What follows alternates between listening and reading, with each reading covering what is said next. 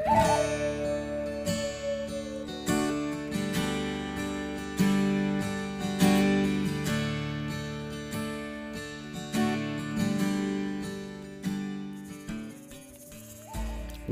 to the Grow Down Podcast conversations while following Jesus on the old road which leads to new life. I'm your host, Tim Herset. Thank you for listening. On this week's episode, James Busher and I continue our conversation about trees and how they appear in the Bible. If you missed last week's episode, we had a little bit of an intro, a bit of an overview of trees in the Bible, and we heard a poem that James wrote inspired by the tree of life. We tried to answer the question can you get back to the tree of life? And on this week's episode, we're going to look at literal and figurative uses of trees throughout Scripture. Thanks for tuning in. Now, throughout the Bible, trees they are they are talked about literally, like as you know, you hear the reference to the cedars of Lebanon. So talking literally about specific trees, but often, maybe more often, I don't know exactly, but trees are talked about figuratively. Um, and so, like like the poem you shared, um, there's a lot of symbolism, imagery used. Um, so, as a poet and writer, what would you say is significant about the use of both literal and figurative language in scripture when talking about trees? Well, I mean, first, uh, a great piece of uh, of using specifically the cedars of Lebanon is that, that it gives U2 the chance to write a great song, um, which is a fantastic U2 song. But I mean, deeper, more importantly, uh, I think there's so much to pull from uh, when using uh, figurative language around trees um, because there's so much that they can represent um, through the seasons as a, as a tree adapts through the seasons um, as you know as you referenced earlier the way that the way that a seed um, dies and breaks uh, to form a new tree, to form a sapling. Um, and all of these kind of these orientations, I think trees are just rich with uh, with kind of figurative meaning um, and meaning that reflects uh, kind of our circumstances in life. So, uh, and especially I think even more so when we think about their age, when we think about their longevity, when we hmm. think about the fact that um, right these trees these cedars of lebanon the, the redwoods um, in california like old growth forest has existed uh, for thousands of years some of these trees are like as old or older now than uh, than the time between us and jesus walking the earth you know? Um, like they were alive then they are alive now.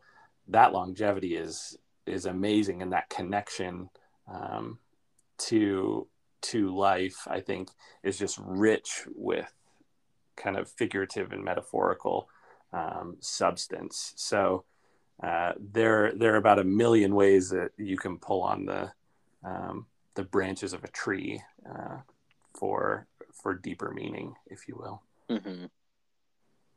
Yeah, and one of the more um, frequently referenced um, tree passages is it's from the first psalm in the collection of the psalms, which is poetry, and I'm just going to read the first three verses of it really quickly because it's the part that um, reminds me of something significant. So in Psalm 1, it says, Blessed is the man who does not walk in step with the wicked, or stand in the way that sinners take, or sit in the company of mockers, but whose delight is in the law of the Lord and who meditates on his law day and night. That person is like a tree planted by streams of water, which yields its fruit in season, and whose leaf does not wither. Whatever they do prospers. And so that person being like a tree planted by streams of water it it's this image that a lot of people like they they set their life upon right? They they go i want to delight in god's word and spend my days meditating on god's word so that i will be like a tree right? Well i'll bear fruit. The leaf won't wither. The things i do that they'll prosper. Um, but when i hear that phrase like a tree planted by streams of water oftentimes the first image that comes to my mind it's not figurative but it's literal and it's James from when we were young, maybe five or six years old. Your dad and I believe it was your uncle Joel took us to Glacier National Park to the Trail of the Cedars, mm-hmm. which it's this beautiful boardwalk along a stream and these humongous cedar trees, and you know just the the sense of wonder and awe that as young boys we have and i, I rem- distinctly remember they're you know we're all like linking hands trying to reach around this humongous tree and mm-hmm. just really i think there were like four or five of us maybe six of us and we could barely reach all the way around this tree um, but when i hear tree trees planted by streams of water i think of those and every time i go back there uh, it brings me back to that uh, it's just a beautiful a beautiful image of what you know those the green the color of green in that forest is just incredible, right? Mm-hmm. The, that leaf that does not wither. Um, I love that. So. Yeah, I think, and I mean, just talking about the Trail of the Cedars too, of like all along that path, you see the like entire cycle of uh, of tree life too, because one of the things that always that I always remember and that sticks out to me every time I go by is um, the fallen trees with their roots like ripped yeah. up out of the ground, right? And you see the the interconnected root system. And I mean, again, we're not going to go super deep into the science there, but I mean, we're we're learning more and more about the ways that trees communicate to each other to build a healthy forest. That if one tree is dying, they will they will shove nutrients out into the soil um, to help other trees, and the way that like a dead old log uh, is so vital to a thriving forest. They're they're called nurse logs, and they uh, and they provide so much material and and health uh, for the forest around them.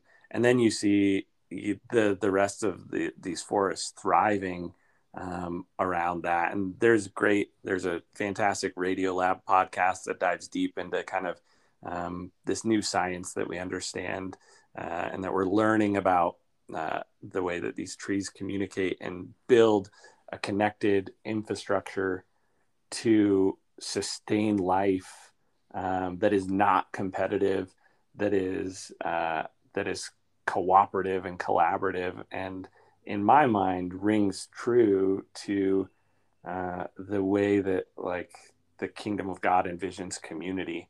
Um, mm-hmm. And so you know as as we learn more and as i go back to trail of the cedars and think about those pieces those things stick out to me as well of this like whoa what a rich like community of life this forest is mm-hmm. you know yeah I, the last time i was up there i was just blown away that there was a tree i don't know how many years it had been laying on the ground decomposing mm-hmm. but there were there was a new tree growing on top of the trunk of that tree. Mm-hmm. You know, and it's like, okay, how, you know, just how life and death are interwoven through our experience. Mm-hmm. Um, thanks for bringing up that new science as well in that Radiolab podcast. Matthew Sleeth, who wrote that book, Reforesting Faith, that I mentioned, he's got this quote talking about, again, the, the literal and the figurative use of trees in the Bible. And this is this is Matthew Sleeth's words. So this is what he says: They clap their hands, shout for joy, and even argue. What makes this pattern especially odd is that creatures that obviously do communicate, such as fish or birds, are virtually mute in the Bible. Over the thousands of years, people have been reading the Bible. This has been passed off as mere poetry, but in the last two decades, tree scientists have discovered something fascinating about trees. They really do communicate. They count, share resources, and talk with each other using a system dubbed the Wood Wide Web. Now, that's exactly what you were talking about. Um, mm-hmm.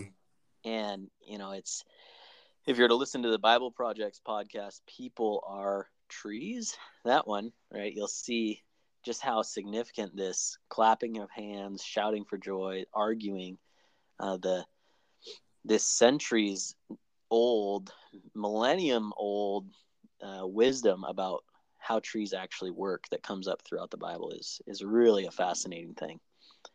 Um, and then also in Isaiah, there's this beautiful prophecy. It usually is brought up and read around Advent, looking at looking forward to Christmas time, but um, that the people they are they're like a tree that's cut down. They're a stump, and out of that stump grows a shoot, a new tree, which is this picture of Jesus. Um, and so, any any thoughts on that? Yeah, I mean, I just think it's I, love the way that um, more and more I think we're coming to understand where it like science and the texts combine and reinforce each other. Um, and the more we learn about these, uh, the way that the natural world works, I think the more that we can kind of stand in awe and wonder of that creation. And I think the uh, one of the things that that I love about that um, is the way that you know I think sometimes we feel, or I always felt when when I was a mountain guide that the the text that like the rocks will cry out um, like if we're silent then creation will speak mm. to the glory of god um, and in my upbringing that always felt like a like a curse like like don't like don't not share who jesus is because then like then the rocks will cry out about it or whatever. And it felt like this bad thing. But now like the more we know about nature and the more like even some like the calming effects like a forest knows when a person is there and releases these uh, these like pheromones almost and that like calm you. Um, like those those things that connect us to nature and the way nature and god's creation responds to us and i think moves us back toward knowing and understanding him is a sincere, deep blessing um, that that I have come to kind of reframe that context around the rocks crying out. Um, that like this to me now uh, that says that like God's creation is so rich with his footsteps, so rich with his fingerprints, so rich with uh, knowledge of who he is that we can take from kind of some of these figurative understandings uh, that it is a it is a sincere blessing to be in nature and learn more about who God is through uh, through that space and through just being in creation. Um, and so that to me, you know, is is a huge uh, benefit of like the ways that we've come to understand where science and the texts come together and like and can move us back toward relationship uh, with God and understanding of of who He is and and this world He's He's created. You've been listening to the Grow Down podcast. Conversations while following Jesus on the old road that leads to new life. Tune in next week as James Busher and I continue our conversation about trees in the Bible.